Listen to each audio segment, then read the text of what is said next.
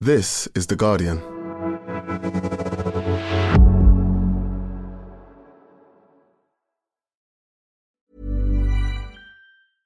Finding your perfect home was hard, but thanks to Burrow, furnishing it has never been easier. Burrow's easy to assemble modular sofas and sectionals are made from premium, durable materials, including stain and scratch resistant fabrics. So they're not just comfortable and stylish, they're built to last. Plus, every single Burrow order ships free right to your door. Right now, get 15% off your first order at burrow.com slash ACAST. That's 15% off at burrow.com slash ACAST.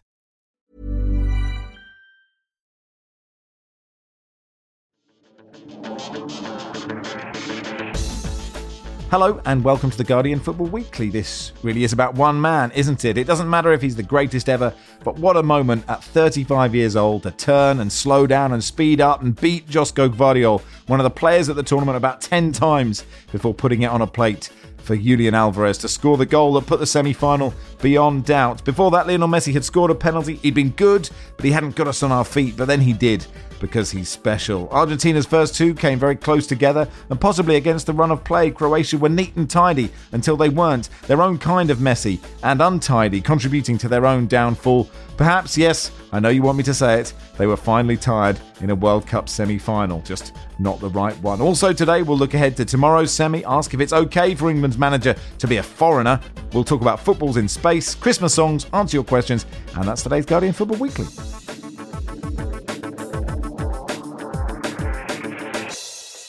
On the panel today, Barry Glendenning, welcome. Hello. Uh, hello, John Brewin. Hello, Max. Hello, Nicky Bandini. Oh, yeah. And uh, live from uh, the stadium, Marcela Mora y Araujo. Hey, Marcela. Hello.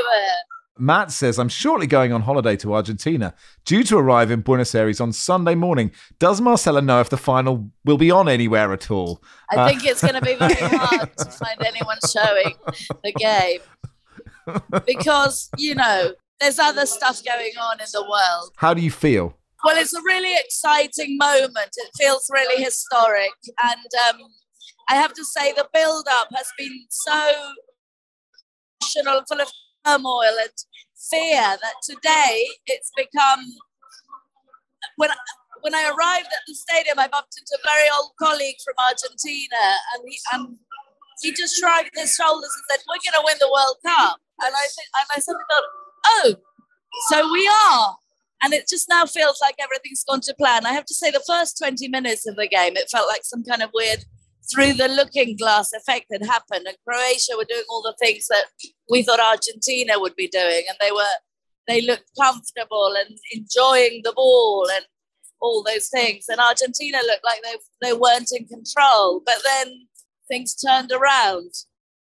And I'm really, really delighted for Julian Alvarez, who regular listeners might know someone whose praises I've been singing for some time. And I do think Messi did those little bits of magic that he can do. Even when he boils an egg, he shows them. But today he showed uh, extraordinary, extraordinary bits of skill.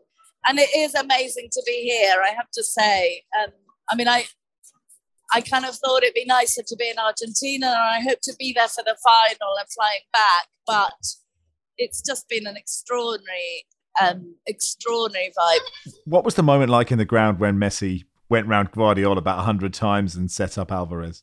It's, I mean, the ground's been chanting uh, throughout. The you know oohs and ahs have been palpable, but the press stands are a little bit sheltered, and we have screens and the the. Actually, the Argentinian press bit that I'm in didn't go wild and mad, so we're all just kind of quite contained. I I think there's no doubt Messi had his best game yet this tournament, and possibly his best tournament yet. And he looked just so, so delighted throughout. Whenever the camera's close up, he's smiling. And there was a sort of real kind of, I've done it uh, expression to his face at the end of the game. I think Julian Alvarez is, is, the, is going to be the hero of the night for a lot of uh, Argentinian fans, especially the younger ones, because he is really the you know the, the guy they know and love, and um, and then the, the moment that was a little bit of a kind of weird, sad, quiet, and almost imperceptible was was when Luka Modric walked off, and just you know suddenly he was substituted and he quietly walked off, and I thought, oh, that, that's how a great one exits. Feels a long time since you lost to Saudi Arabia, doesn't it? I've completely lost track of time, any sense of time. I don't know what day it is, where we are. Yes, it does. But it also doesn't feel like it's unthinkable that that could happen again. I mean, I wouldn't, I, as I say, we start, you know, the first half of this game or the first 20 minutes or so, Argentina weren't completely dominant and in control. And I think you know, Croatia were a delight to watch. Actually, they were they were passing, they were in charge, they were doing. They looked like they were enjoying it and playing, and um, and it and therefore it didn't feel like so long ago that we lost to. Sorry, just letting a colleague go through. How do we feel about journalists wearing the strips of the country? Oh, you can do what you like, I reckon. Uh, but it does feel like a very long time since this game started, for example. yeah. And it didn't even and it didn't even go on that much longer than ninety minutes. It didn't. Well, listen, Marcela, we'll let you go and look, good luck with you. Have a safe flight back to Buenos Aires, and we'd love to chat to you after the final. Excellent. Thank you. Marcela Mora y Araujo there, uh, who will uh, be enjoying the celebrations because uh, Argentina in the final. There was a moment, Nicky, where Messi like held his hamstring, wasn't there? Like in the first half, and it was a bit. Was it like Keyser Söze? You were like, is is is he done, or is he going to do something utterly amazing? You know, in, in the second half, and that's what he did. I feel like you've thrown to me with the usual suspects reference. I'm totally unqualified to to take and and run with. So I, I can't pick up on that. But um, I I don't know, Max. He's he's extraordinary, isn't he? I I think that sort of moment with with um with the hamstring yeah, I mean, it's sort of been all through this tournament, these sort of moments of him sort of strolling and limping and perhaps looking like what he is, which is someone who's in his mid 30s, which is not old in the real world, but in, in top level professional football is is getting on a bit. Contrast that with that um, the assist on the final goal, the, the the the I don't know what to describe it as. It wasn't a tussling with Gvardiol. It was it was sort of a, a running rings around Gvardiol. It was turning Gvardiol into a pretzel. Gvardiol was right there with him, one of the players we've celebrated the most this tournament. And I actually thought to myself, is this one game going to undermine some transfer business for for RB Leipzig with Gvardiol and um, and Livakovic as well. These two players who've been sort of lauded for how well they played in this tournament, suddenly being reminded that when you're confronted with real brilliance, it's still a different game for you. And and and Messi, the accelerations, that sort of I don't know what it is. It's it's the way he has the ball all through that run, all through that that move to to beat Gvardiol. He has the ball about it feels like two centimeters away from his opponent. Like he's not holding the ball at arm's length. He's not holding the ball somewhere it feels like it should be out of the defender's reach. He's doing it right, right next to him, but without ever giving a hint that he's going to give it away. He's always got the control of that dynamic. He's always got um, the the step on him, and, and when he wants to accelerate, despite being a completely sort of a different stage of his career and a late stage of his career, always just is that that bit quicker than him. I I get every time I'm coming on Max because um, I've done all these Argentina games. I'm I'm just raving about him. But what else are you supposed to do? He's he's I mean he's the greatest footballer I've ever seen in my lifetime. That's that's my opinion as as someone who's observed football. There was a wonderful line, Barry, from Ally McCoist. I think it was in a earlier in the game where Messi was sort of surrounded by players, and uh, he said, "I thought he'd need to throw a double six to get out of that." Uh, which is a brilliant line. And I, I suppose I remember interviewing Willy Sagnol, right, the former France right back about Zidane, and he just said, "Look, it was a different game for Zidane, and it is ridiculous when you think about these are the elite of the elite, and there's someone on that pitch who is so ridiculously good. It's different for." Like he, it's different for him compared to absolute elite footballers all around him. Yeah, it's it's like how I feel regularly on this podcast, man. I'm operating on a completely higher level to everyone else, and I don't like to boast about it, obviously, but it's I feel now is as good a time as any to, to point it out. Yeah, it's funny. I, I do think at points in this tournament, Messi has been overpraised for doing stuff that if other players had done it, they wouldn't be praised as much, anywhere near as much. But tonight he, he was really special. Um, and that moment where he twisted Guardiola's blood was. I felt sorry for Guardiola actually because he's had a great tournament and now he'll be on the, the end of tournament montage, and that's what we'll see. That will be his contribution. But yeah, he, he was on a different level tonight. I, I'm not sure he should have been on the pitch at that point. I mean, if if he's even vaguely concerned about his hammy and you're 2 0 up, get him off the field, wrap him up in in a blanket. Um, but he he was outstanding tonight. I mean, the one thing he has done this tournament that did merit all the praise was obviously that pass in the last game, that no look uh, defense splitting through weighted through ball. But um, yeah, he has been overpraised at times in this tournament for stuff that, by his own standards, are skills are quite mundane. But but tonight he was just outstanding, and you presume now that you know he's got they've got to the final. If if they don't win it will be his fault.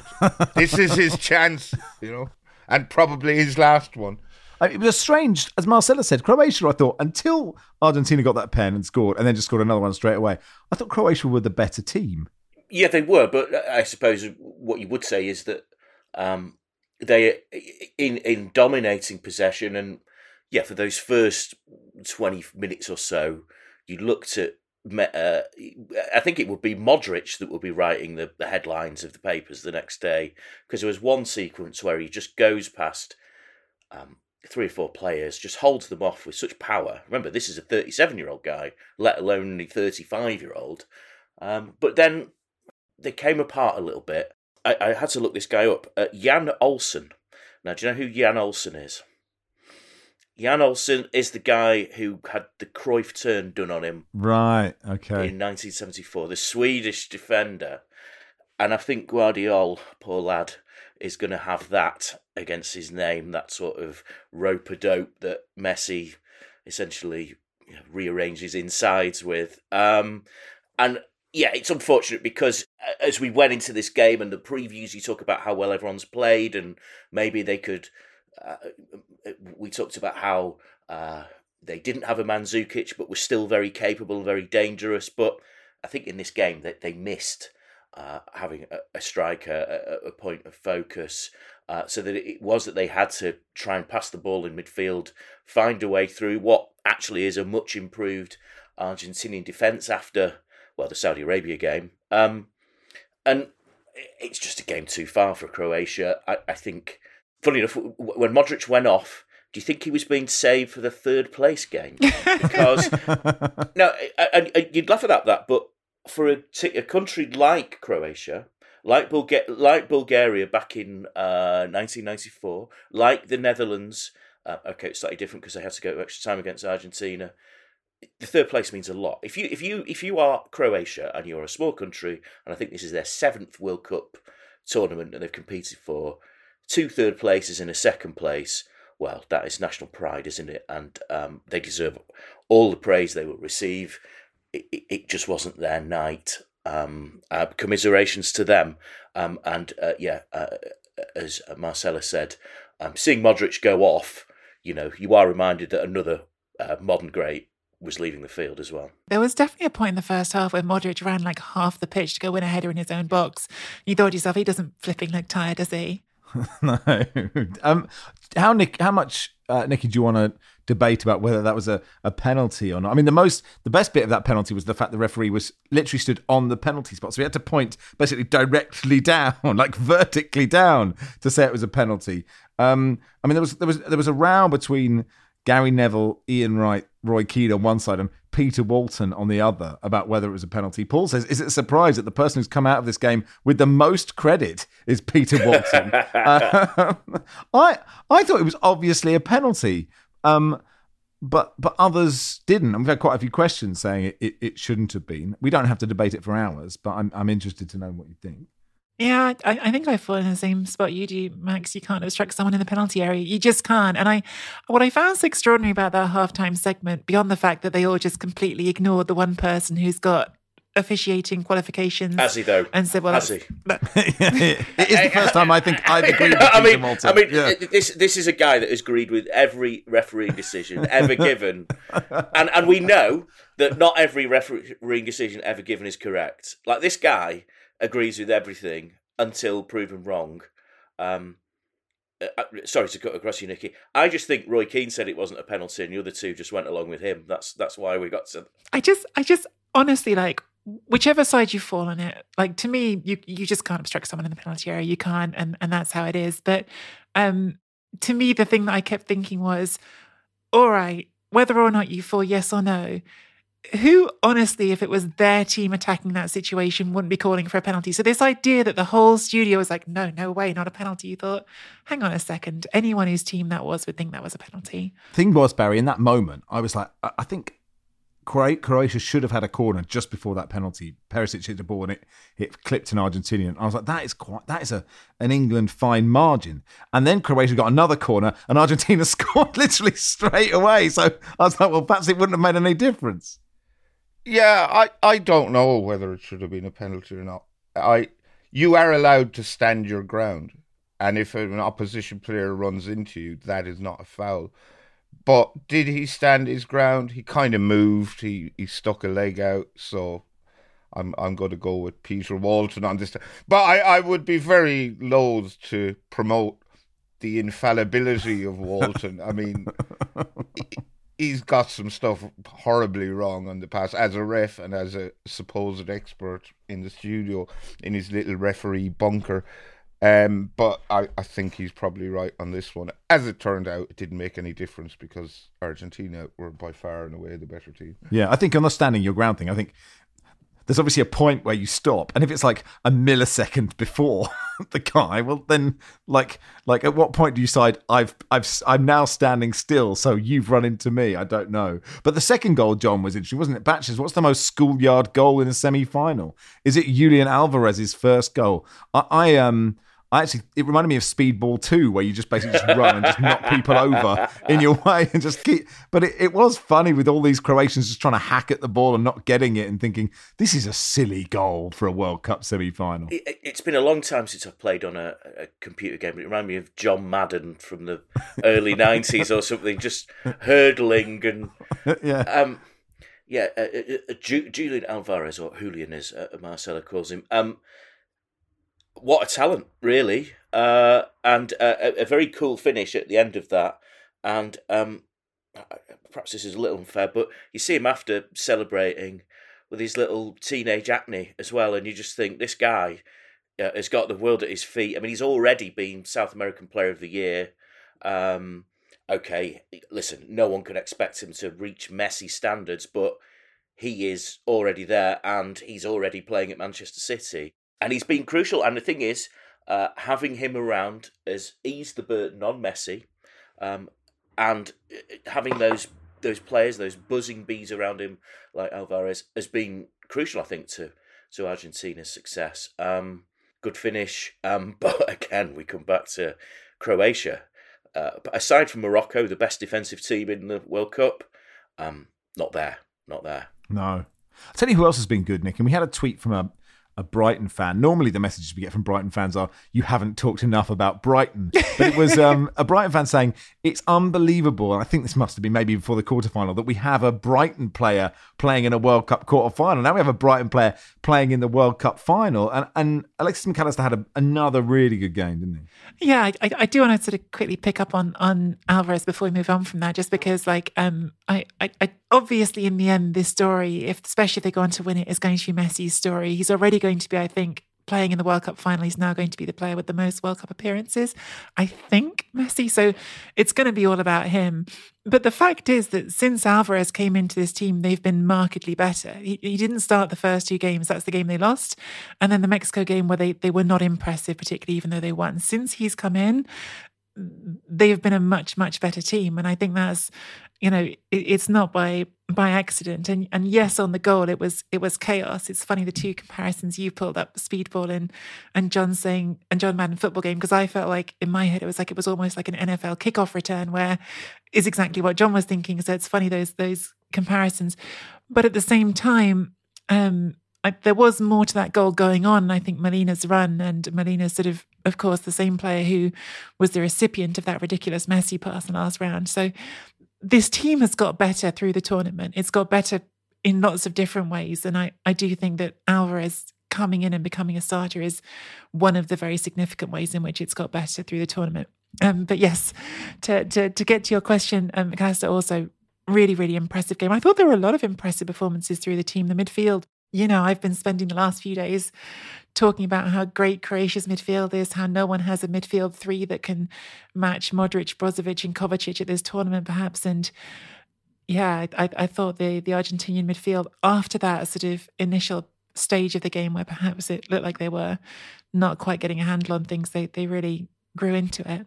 Because it wasn't tight and close, I thought if Croatia got one back, and I thought they might actually, then I thought we were about to see, you know, the sort of S housery explode, and it, and it never quite happened. Um, on, on the subject of Croatia, Barry, Watford Zen says if the Croatia narrative is like one more heist movie, as Barry suggests, is this game like the montage of Goodfellas? Will we find Ivan Perisic frozen in a meat truck?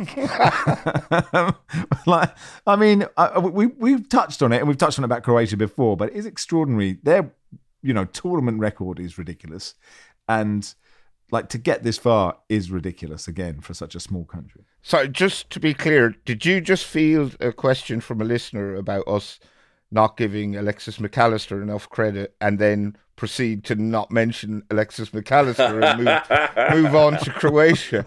No, no, and we did. I, Ivan Perisic and his wife driving around in a pink Cadillac. no, Ivan Perisic is in a meat truck. He's got. He's done for. No, but he?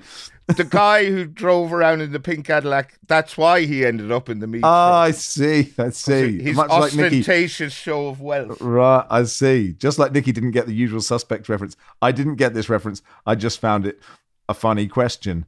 Um, you can listen, Barry. If you want to talk about Alexis Mac Allister, you can. If you want to talk about Croatia, you can. You have free reign. As you are the man who carries this podcast, you can take it in whatever way. You're the Lionel Messi. You can take it in whatever direction you like. We're just here to to knock people out the way and just give you the chance to shine. I transcend this podcast, Mac. Well, look, Alexis McAllister has had a fine tournament and is a brilliant interview on the web- Guardian website at the moment, which Sid conducted with his dad uh, and I think two brothers who were also footballers in Argentina. Um, one of them plays for I think Rosario, and I can't remember who the. But you know they're they're in Doha having a fine old time. I don't know if anyone has seen the. There's a football card or panini sticker of Mac Allister Senior doing the rounds, which Jack Pitt-Brooke said he looks like a guy who ended up at Boca Juniors after making 350 appearances for Hibs. yeah. he, he, he looks like Alex McLeish, I think. Yeah, M- M- Mac Allister Senior, yeah. he's kind of like receding hairline, ginger hair, what's left of it. He, he he doesn't look like your typical sort of swarthy Argentinian hatchet man. But anyway, I was thinking which Brighton players have been in the World Cup final. and I was thinking Steve Steve Foster did make it, did he? Or, No. or, or, I don't or- think so. Tony Grealish. Um, Bobby Zamora never quite made it. No. Never quite made it. No. I was just wanting you to give Barry a tiny bit of credit to Croatia for getting this far, but maybe we've already done that. yeah, look, they're they're terrific. Um, and you know the, your your tired old joke about them being tired. It's, I think it came to pass. They, Yeah. they just, they just weren't good enough. I was sort of worried about you know how we'd because we only have one game to talk about how we'd fill the best part of an hour because it was such a straightforward win for Argentina. Croatia, they had one, I think, one good chance where Dejan Lovren sort of didn't head the ball quite hard enough, and that was it, really. That was that 2 0 down. I think that could have, if that had gone in, it might have been a different story, but it didn't. No, that was 3 0, I think. Oh, was it? Okay, fair enough. yeah. Anyway, maybe I'll retire that joke. I don't like to hammer a joke, so good to good to let that one good to let that one go. Uh, Barney tweeting uh, the the I like to move it, move it guy is performing at half time. He's not lost the fire. Incredible consistency for whoever books the entertainment in Doha. I mean, literally, they just have a copy of Now 23, don't they?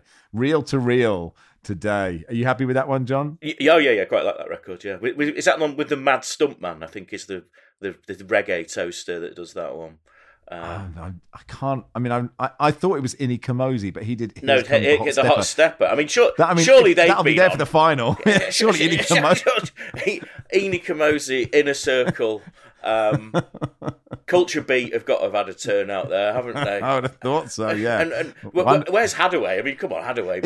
maybe maybe Haddaway will get the final. You know, surely this is like as big a debate as which referee gets the final, which '90s Euro pop act gets the final. We'll find out. Anyway, that'll do for part one. Uh, in part two, we'll look ahead to France Morocco. Finding your perfect home was hard, but thanks to Burrow, furnishing it has never been easier. Burrow's easy to assemble modular sofas and sectionals are made from premium, durable materials, including stain and scratch resistant fabrics. So they're not just comfortable and stylish, they're built to last. Plus, every single Burrow order ships free right to your door. Right now, get 15% off your first order at burrow.com slash ACAST. That's 15% off at burrow.com slash ACAST.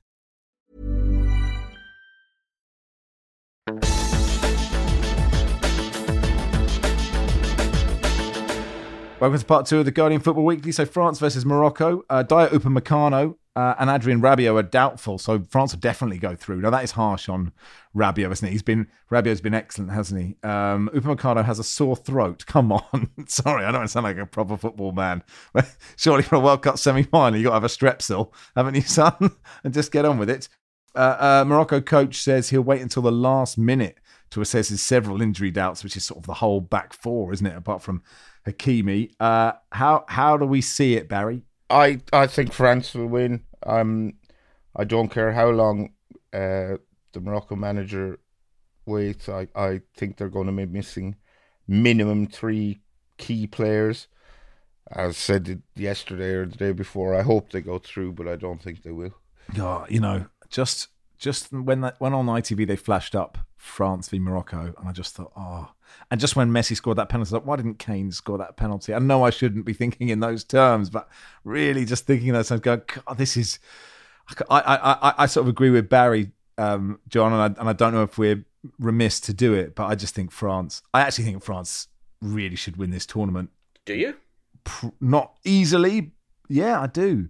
I do. I, I, I, I didn't think. I don't think Argentina are great yet. I really don't. But I'm, you know, maybe I'm completely wrong.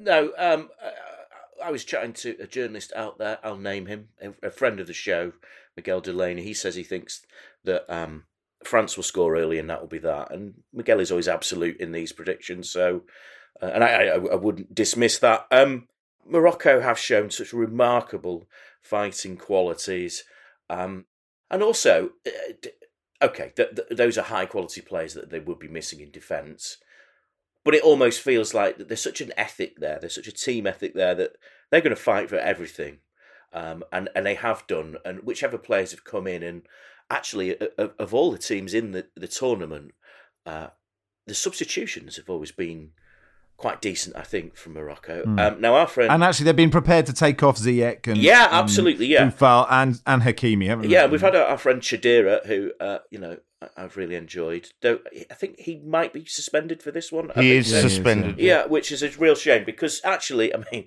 we could all laugh about his finishing, but he's really added a dimension when he's come on. So yeah, it, it, it's sad, isn't it, that they've had such a great tournament that you think they might be running out of legs. Um, one last push. I'm going to say it again, actually. Uh, if Morocco got third place from this World Cup, they would celebrate wildly across that country. Um, I think Morocco are actually the story of the tournament, setting aside the messy narrative and all that. I think they've been great. Um, it, they've reminded us that there isn't just one way to win a game, and that tournament football is about belief, organisation, all the rest of it. Um, I hope they get it done. I, I just won't be so confident. Yeah, I think I I'm, I agree with you on that, Nicky. Yeah, it's it's hard to disagree with what's already been said. Like if you go player for player through these teams and taking into account what's just happened to that Moroccan defence, you're missing three quarters of your start. Okay, Hakimi's probably the most important one, so maybe you've got the most important one, but you're still missing three out of four potentially, and you're going up against Mbappe, Griezmann, Dembele, Giroud, all having brilliant tournaments. On paper, this is a foregone conclusion. I'm I'm sorry, on paper it is. Now, the thing I would say is that Morocco have consistently defied what we've expected at this tournament. And I think if you'd said on paper before the last round, which centre, well, which forward would you imagine leaping six foot high in the air to win a header that sends them through?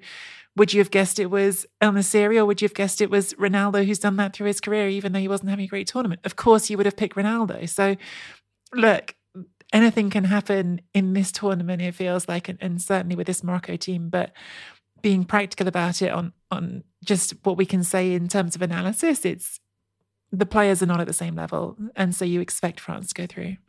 Elsewhere, Portugal want to hire Jose Mourinho to replace Fernando Santos, who's close to stepping down, uh, as reported by Portuguese outlet A Bola.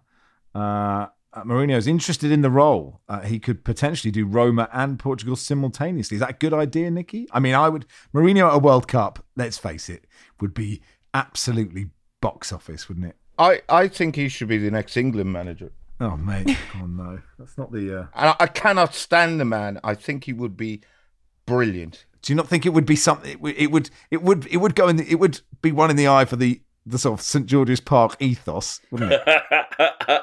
it would. He'd, he'd, want that place torn down. Imagine. do, do, you think? Do you think he would move to a hotel near St George's Park?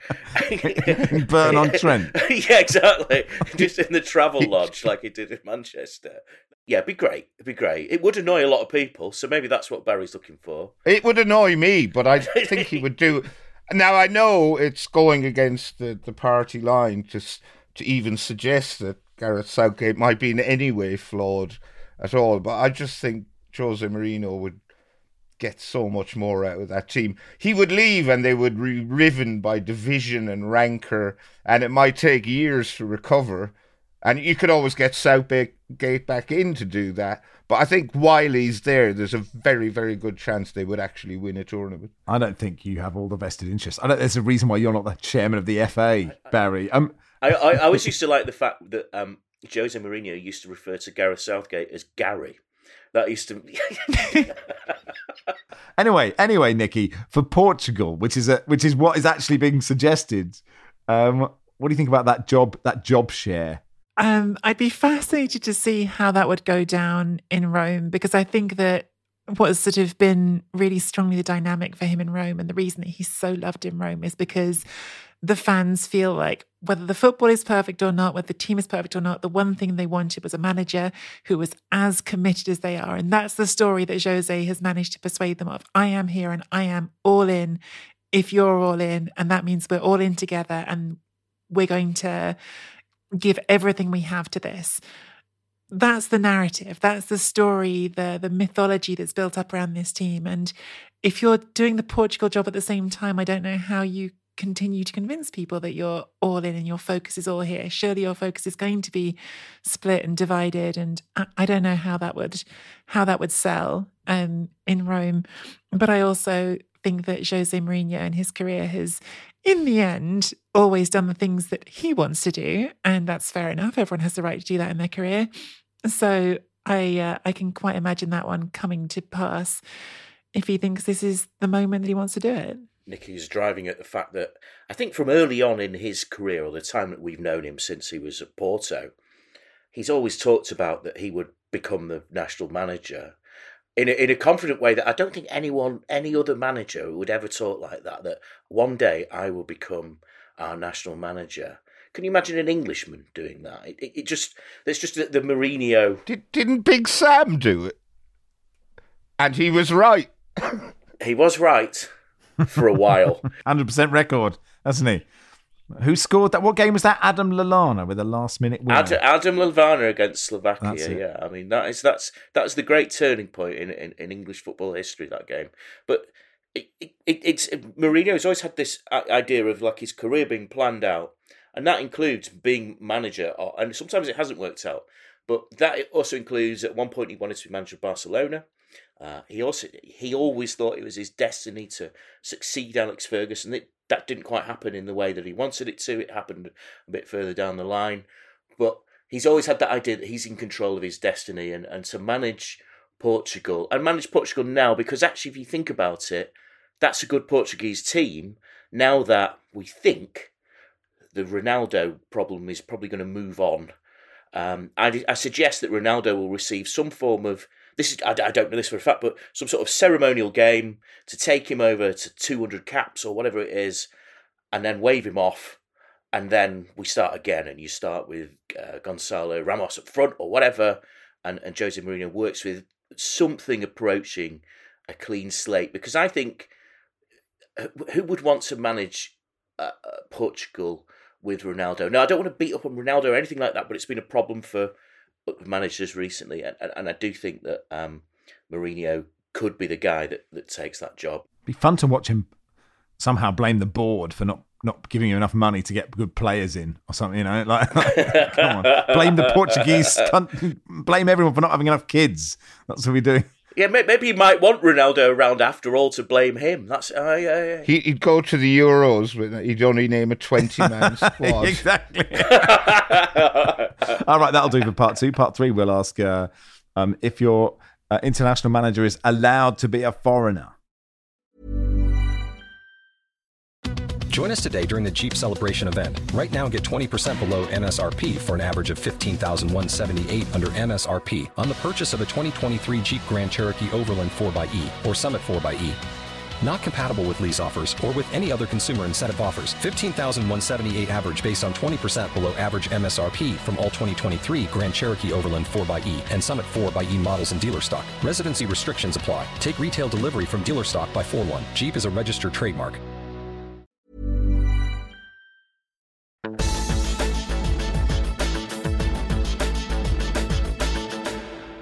Welcome to part three of Guardian Football Weekly. Uh, obviously, people talking about Gareth Southgate and whether he'll stay or whether he won't. Um, there's been a relatively interesting debate. I think Mark Langdon actually said it uh, yesterday on the pod or, or, whenever we did that semi final preview, saying, you know, he thinks that the England manager should be English. Sam Wallace of The Telegraph uh, wrote that the English manager, England manager has to be English. That's the whole point of international football. Um, the FA using its wealth to sign a big overseas coach is a form of cheating. Rory Smith, this is exactly right. Cheating, exactly the right word. International football is a test of the relative strength of a country's football culture. If you can't produce managers, that's your problem to sort out. Um, Jamie Carragher said the England manager should always be English. Chris Sutton said it should be the best person for the job, regardless of what nationality they are. Richard Keys accused Jamie Carragher of bordering on racism. of course he did. Uh, saying the English coach should be the best person available. England should not hide behind closed borders and minds, he said. To which Jamie Carragher said, I hope you send similar tweets to a lot of journalists who have the same opinion, or is it because I work for Sky? You are a sad, desperate man. I love the blog. P.S. P.S. Love the blogs, he says. Um, Sarina Wiegman won the Euros with England, um, and everyone was happy about that. Jack Charlton did a pretty good job with the Republic of Ireland. No one seemed to mind about that. I don't think I'm exercised massively either way. Barry, I don't know how you feel. I can certainly see the point of everyone who says that the manager of a team should be from uh, that country, but nationality is becoming so fluid now these days. Um, you know, there are England players I think who weren't born in England. Uh, there are certainly plenty of Irish players who weren't born in Ireland. Uh, the England Gareth Southgate got this job having been England under twenty one manager. The current England under twenty one manager is an Irishman, or sorry, an Englishman who played football for Ireland. But if he was to make a similar step, would that be a problem?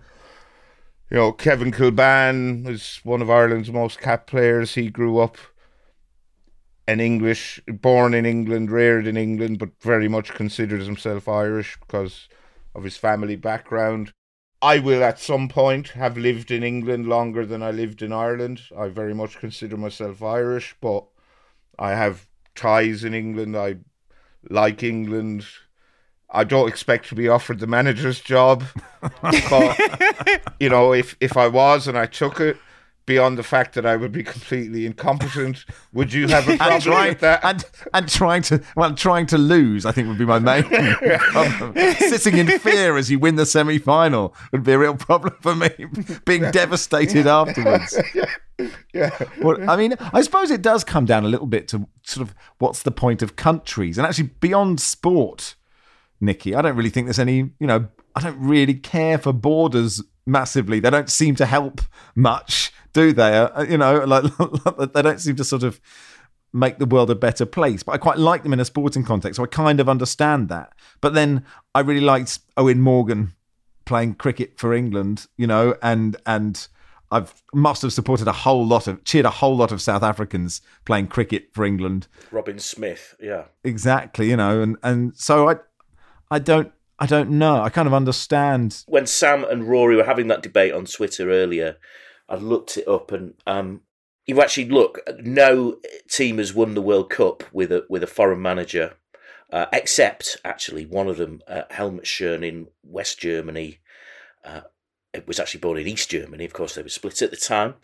Um, and I think two managers have gone close, have gone reached the final. Uh, George Raynor for Sweden in 1958, Ernst Happel, Austrian, who managed the Dutch in 1978. So it's very much orthodoxy for the big teams to be managed by someone from their country, and it seems to be successful as well. England's uh, dalliance with foreign managers has not been successful. But there's this idea, isn't there, that developing nations appoint coaches from another country to to move them along. Now that's definitely happened with Jack Charlton and Ireland. You'd have to say Ireland were a developing football nation, and the argument made for England and Sarina Wiegman. Well, I think it's fair to say that the English women's team needed development and being pushed on, and they needed an elite coach. Now that wasn't Phil Neville, um, and that wasn't the coaches they'd had before that.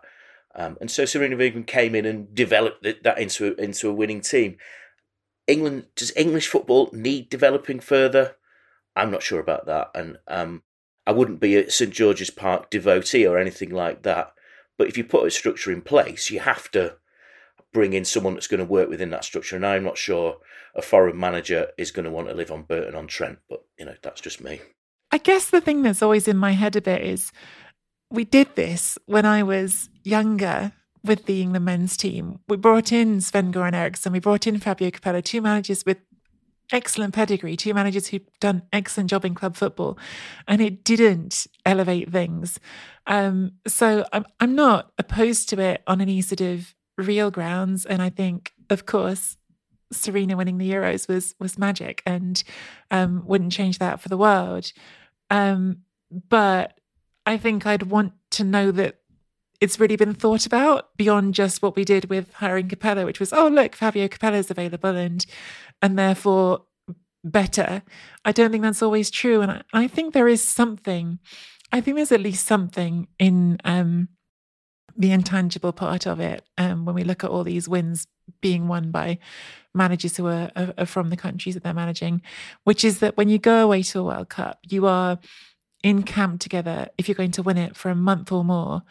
And you really need to sort of foster a dynamic that works.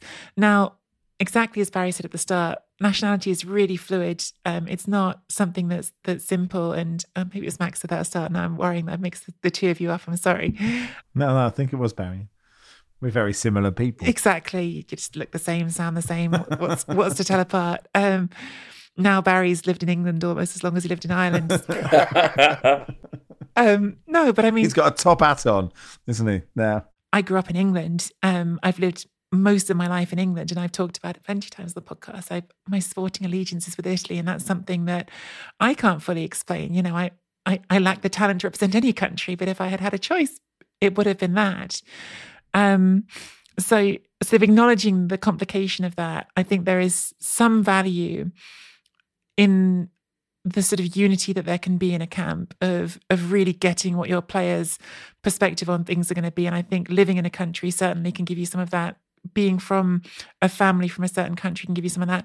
It's not necessary. It's not the only way you can get that, but I think it is a shared outlook is powerful and you can get that in a manager who's from abroad, especially a manager who's coached in the Premier League, I'm sure, who's been in the country longer, would have more of that. But I, I, just would really want the appointment to be thought about from that regard, as well as just, oh, look, here's a foreign manager who's done well in club football, and and can they, um, can we assume they can do that in international football?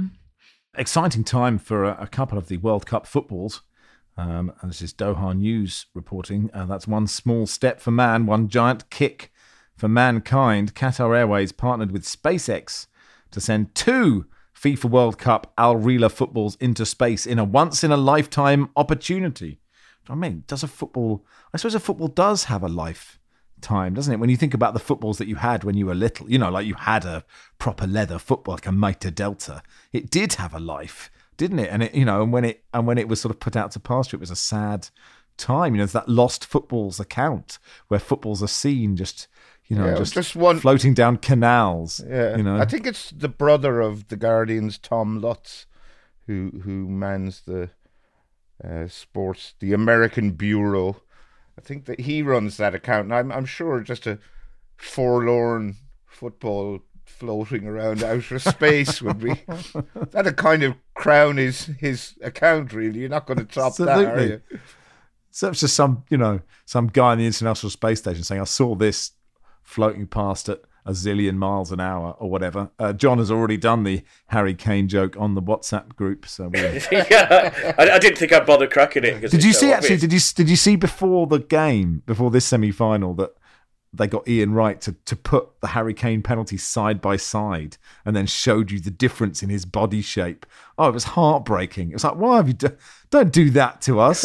You just oh. Oh, so annoying, isn't it? Oh. Have you seen that advert with uh, Jonny Wilkinson and Harry? Yes, that, yeah. that didn't age particularly no, well, did it's, not, it's, it's, it's aged very well in France, un- unsurprisingly. We haven't actually had that much discussion of the ball. I remember back in 2010, that seems to be Jabulani. It seems to be, mm. a, yeah, yeah, yeah, yeah. Uh, but they do seem to go flat yeah. quite a lot in this tournament. Have you noticed? So maybe there's a sort of flat Casey, as we call him uh, up my way, floating around in the, the stratosphere. Possibly. Do you think uh, it went flat as yeah. Kane struck it? I mean, I, I don't think that's an excuse. Um, anyway, I don't need to talk about it. Um, uh, RC says, will there be mention of Arsenal winning the treble after adding the Dubai Super Cup to the Emirates Cup and the Florida Cup? like, come on. I can't be that. They were playing in sort of the middle of the afternoon as well. It's utterly ridiculous. Did they beat AC Milan? Why not Arsenal playing AC Milan on the day of a World Cup semi final? It's just utterly ridiculous. But Ben White played though, didn't he? So, well, so Ben, nice Ben White's in training, I believe. So oh, okay. that's good. That's good, that's good news. Yeah.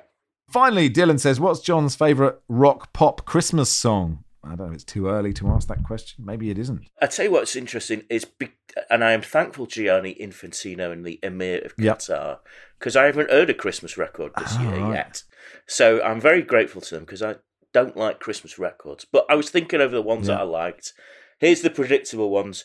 Uh, the Fall did a song called "I Wish You Were Wish You Were Protein of Christmas." They, did. they also did, did a very faithful version of "Hark the Herald Angels Sing," which is very good on on the Peel sessions. Oh, that's nice. Uh, but actual sort of Christmas tunes that I like, I don't mind McCartney's one. That one's all right. Uh, I actually quite like Slade's because it's got that sort of weird psychedelic yeah. bit in it, which sounds a bit Beatley. Uh, and you, you, will laugh at this one. I don't mind E17s either. I think that's all right. Of course, an absolute classic, isn't it? Stay. Uh, but the argument is, John, that that isn't a Christmas. Yeah, but tune. it's got the sort of bells in it that they inserted to put it around the. Yeah, it, it's very cynical. It, those were cynical. Is that E17's finest song? Do you think, John?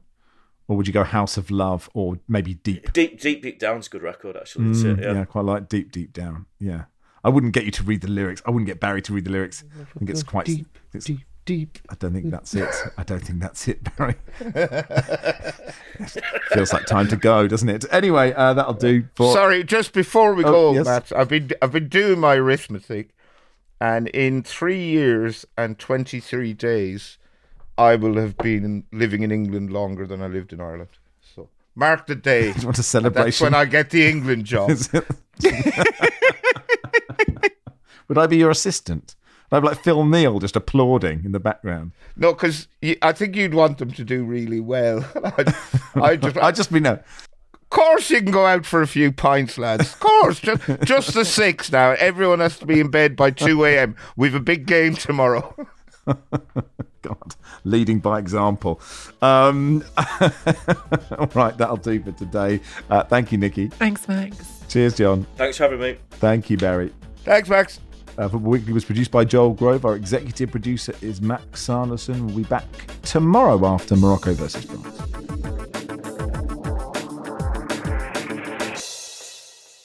This is The Guardian.